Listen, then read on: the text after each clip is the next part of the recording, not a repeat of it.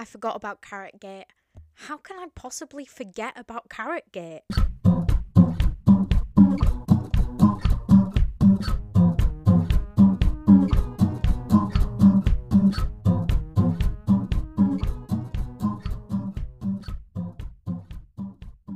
Hello, and welcome to episode 5 of Humans Are Worse. This past week has been crazy. I've gone back to work and I'm really not in the work routine yet. I'm so tired, the days are so long. I enjoy what I do, but I also enjoy sleep. And being away from the cats is weird. So when I get back from work, we have this routine. It's normally come in, get all of the cuddles in the world. Norman really likes to drink out of the bathroom sink. As soon as I'm all sorted, he'll run straight up to the bathroom door, start meowing and jumping up at the handle. So, of course, I go in, I let him drink out of the tap. I probably shouldn't do that because when I'm in the house, he doesn't drink out of his water bowl because, of course, he needs only the best. But yesterday I did this. I normally leave the tap running a bit, leave the light on for him, of course, and then I'll go about and do my business and come back and sort it out afterwards. Yesterday was just like every other day. Norman had, of course, asked me very politely to drink some water from the tap. I'd went about doing what I need to do. Clarice was somewhere acting like an idiot. And I go back into the bathroom to turn the light off. I'm a multitasker.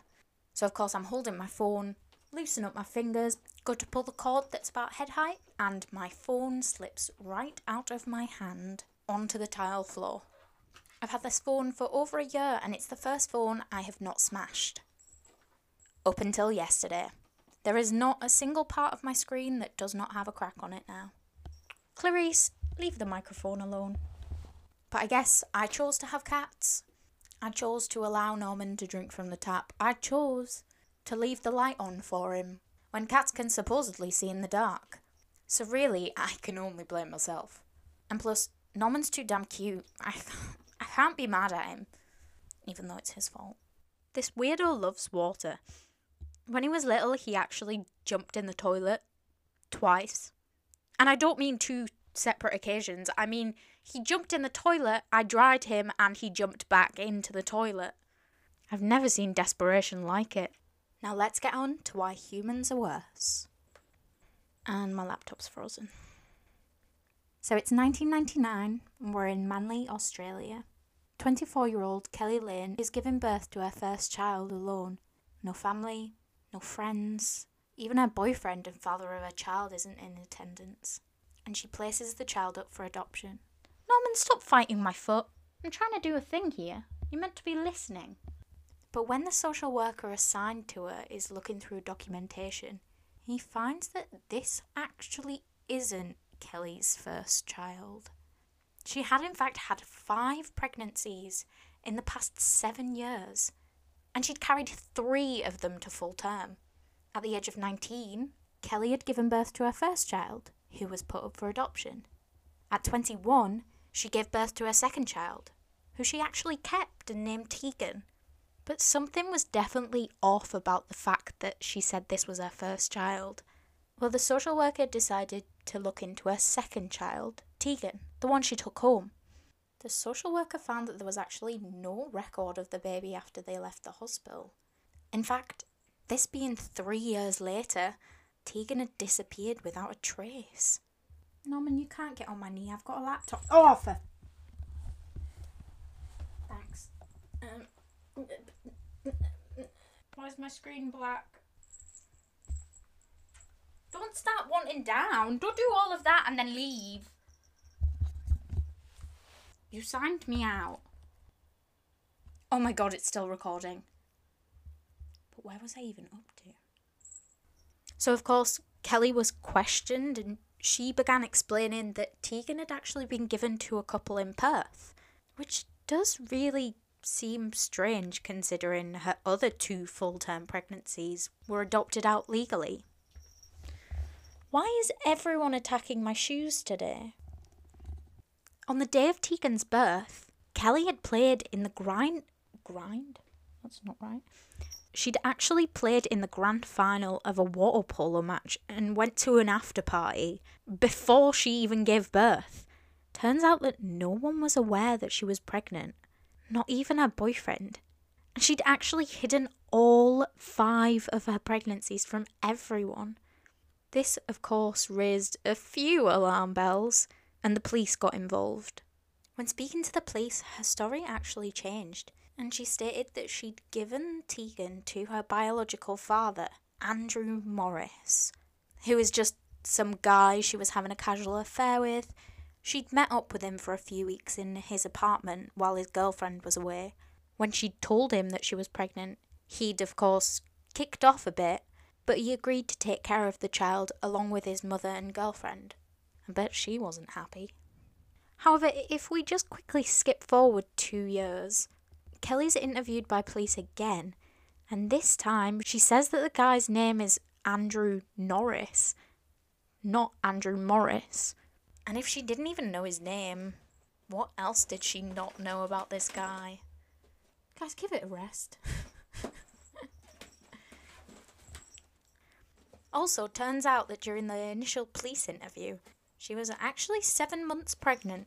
So the police priority was obviously finding Tegan. But they thought in order to find Tegan, the best bet was to find this Andrew Morris, Andrew Norris. So they were searching all of the records from driving licenses, vehicle registrations, immigration records, electro- electoral rolls, and even official name changes. But they couldn't ever find a man that matched the information given by Keli. They also used two years to search the records of more than 9,000 primary schools to find Tegan. Two children were found by the name Tegan Lane, but of course these were investigated and ruled out. So from here, the case was referred to a coroner, but with no body. The coroner said that he believed Tegan was dead, but there was still a possibility that she was alive, which I guess is just another professional way of saying I don't have a clue. Due to the lack of evidence, the police decided not to press charges. This case was referred to the Director of Public Prosecutions, and these guys can choose whether or not to press charges depending on if it's in the best interests of the community. And in this case, they decided that it was. And in 2010, a murder trial began. During the trial, her history of terminating pregnancies and putting her children up for adoption was actually used as a motive for murder that Lane believed that having a baby would stop her from competing in the 2000 Olympics for water polo. They also said that she sat. She also. They also said that she showed. They also. They also said that she showed no signs of mental illness, and the murder was simply her way of problem solving. These prior pregnancies were only able to be added into evidence because Keli lied about them. The judge had argued that telling lies doesn't mean she's guilty, but it was taken to the Court of Appeals and they allowed it to be entered into evidence. So the jury was told that they had to consider this proof of guilt. And I feel like it's just a really big jump from lying to murder. The jury were actually meant to hear testimony from a guy called Andrew Morris, who said he had an affair with Keli, but he didn't end up testifying. This was actually because of a deal. His testimony would not be heard in court if Keli's lawyers agreed not to call one of their own witnesses, who was actually a friend of Keli's who could corroborate hearing her speak of having an affair with a guy called Andrew. However, Keli claims that she never even met the man that said he was Andrew Morris, and since Tegan's blood wasn't taken at birth, the paternity couldn't be proven. And later, the man actually said that he wasn't actually sure he met Keli, which kind of suggests that the police have been up to a bit of funny business again. I need to start looking for a case where the police do a really, really good job. I feel like I'm ruining all of my future prospects. And further to that, Keli's midwife had initially said that she left the hospital at 2 pm and this was written in her notes. But when she testified, she actually said that Keli had left at 11 am and that 2 pm was actually the time that the notes were written. Now, this doesn't really seem important. However, Keli was known to be at her parents' house at 3 pm the day she got out of the hospital. And from there, she'd gone to a wedding without the baby.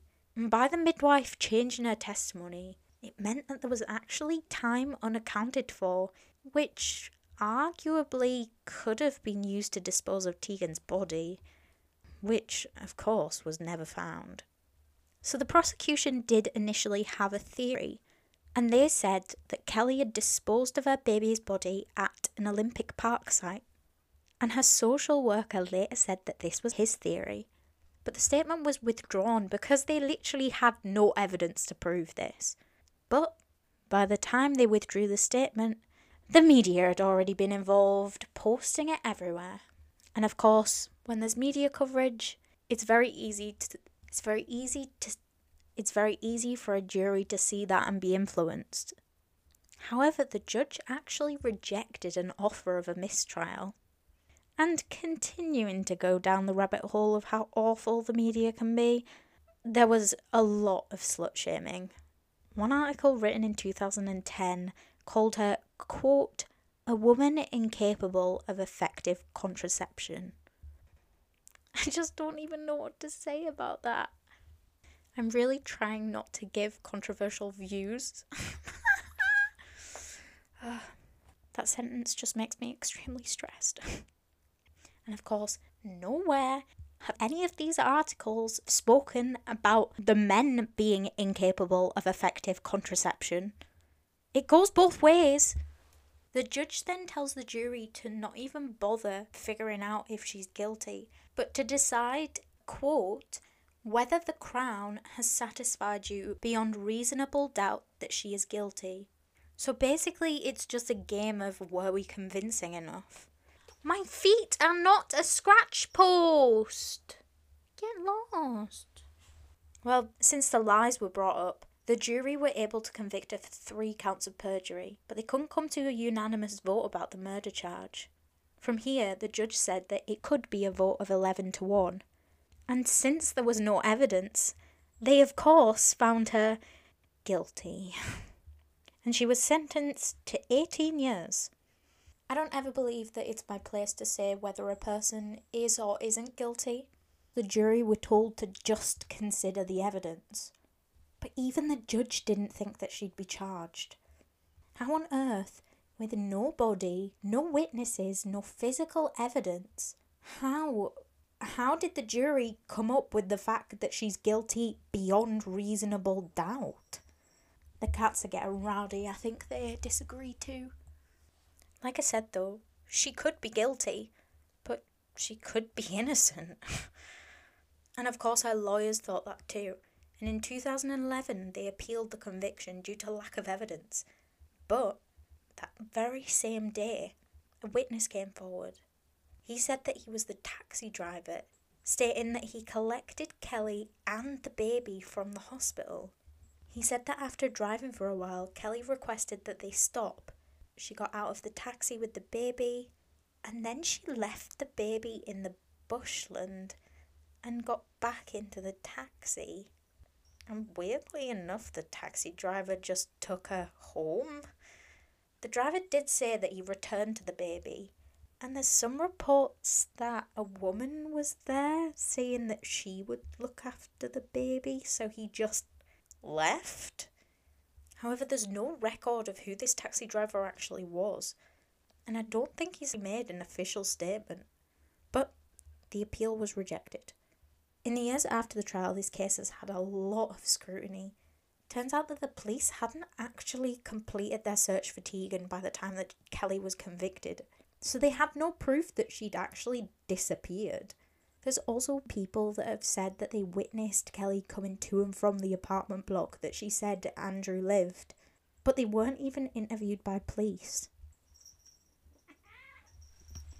And even though there's differing reports of where the baby was handed over, being the car park or the waiting room, weirdly enough, there's no CCTV anywhere. I guess in this episode, there's not really any evidence for me to critique, just the lack of it. She's eligible for patrol in three years. Patrol, I've said that twice now. And she's eligible for parole in three years. Clarice, what's wrong?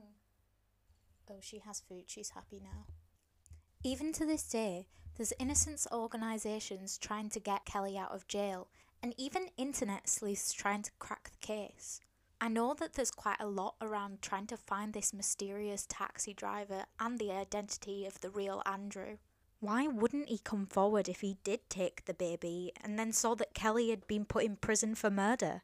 I don't believe he'd hate her that much. I mean, they didn't really know each other. But the one thing that really strikes me is what if the taxi driver's account is true? Who was this random woman that picked up the baby at the side of the road? Surely this woman wouldn't know that Keli was the mother, and therefore wouldn't really have a reason to come forward. But I guess with all of the media attention around this case, I feel like someone would have come forward if they knew something that could help. There's just so many questions that I'd like the answers to, but I guess with no Tegan, there's no answers.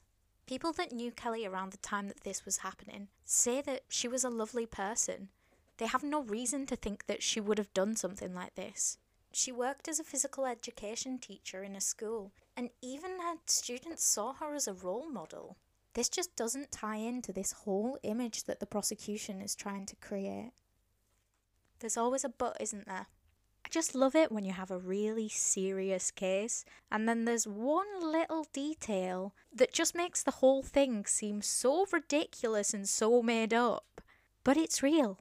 The newspaper told me. So I said earlier that during the initial police interview, she was pregnant. Well, she ended up having this baby and keeping it. The father of her child, Patrick Cogan, stood by her during the trial, and while she was in prison, he would visit her regularly. But in 2018, he had a new girlfriend. She discovered that Keli was sending sexually explicit letters to Patrick, and he was still visiting her in jail. In these letters, she's also really abusive towards his new girlfriend, telling him to treat her really badly. And the wording of these letters is just weird. And when his new girlfriend finds these letters, she's obviously a bit concerned, so she decides to write back, just telling Keli to back off. But then Keli replies. Keli starts sending this girl poems from the book Milk and Honey. The running theme focuses on the fact that this new girlfriend will never be as good as Keli.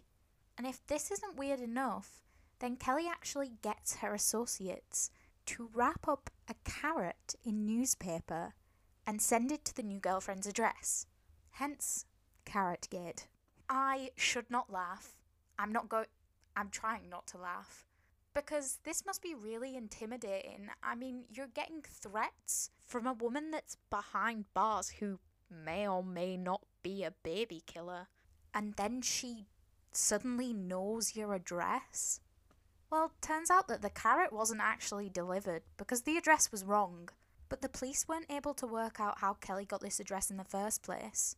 The carrot then became a um, protagonist in the story. This new girlfriend was then harassed online by people that she didn't even know. She was being tagged all over social media in pictures of carrots. Oh man, it's really difficult to take this seriously. But this whole thing was meant to be a symbol that Patrick was only using this new girl while Keli was in jail, simply dangling the carrot, if you will. I know you can't believe everything that you read in the paper. But if this is true, it kind of tarnishes Keli's squeaky clean image. Now, there's also reports in 2019 that Keli and Patrick are actually planning a wedding. I just can't keep up with this girl. I guess this case just proves how convincing a prosecution can be. Norman may be desperate to get to the water, but at least that can't be used against him. Even though it's totally his fault that my phone broke. Guess that's another reason why humans are worse. Want to prove me wrong? Send me an email and let me know what kind of crimes your furry fiend is committing. I'd also love it if you could send me some crime fiction for me to fact check on the show. Just send an email to humansareworse at gmail.com. You could also follow us on Instagram at Humans Are Worse Podcast.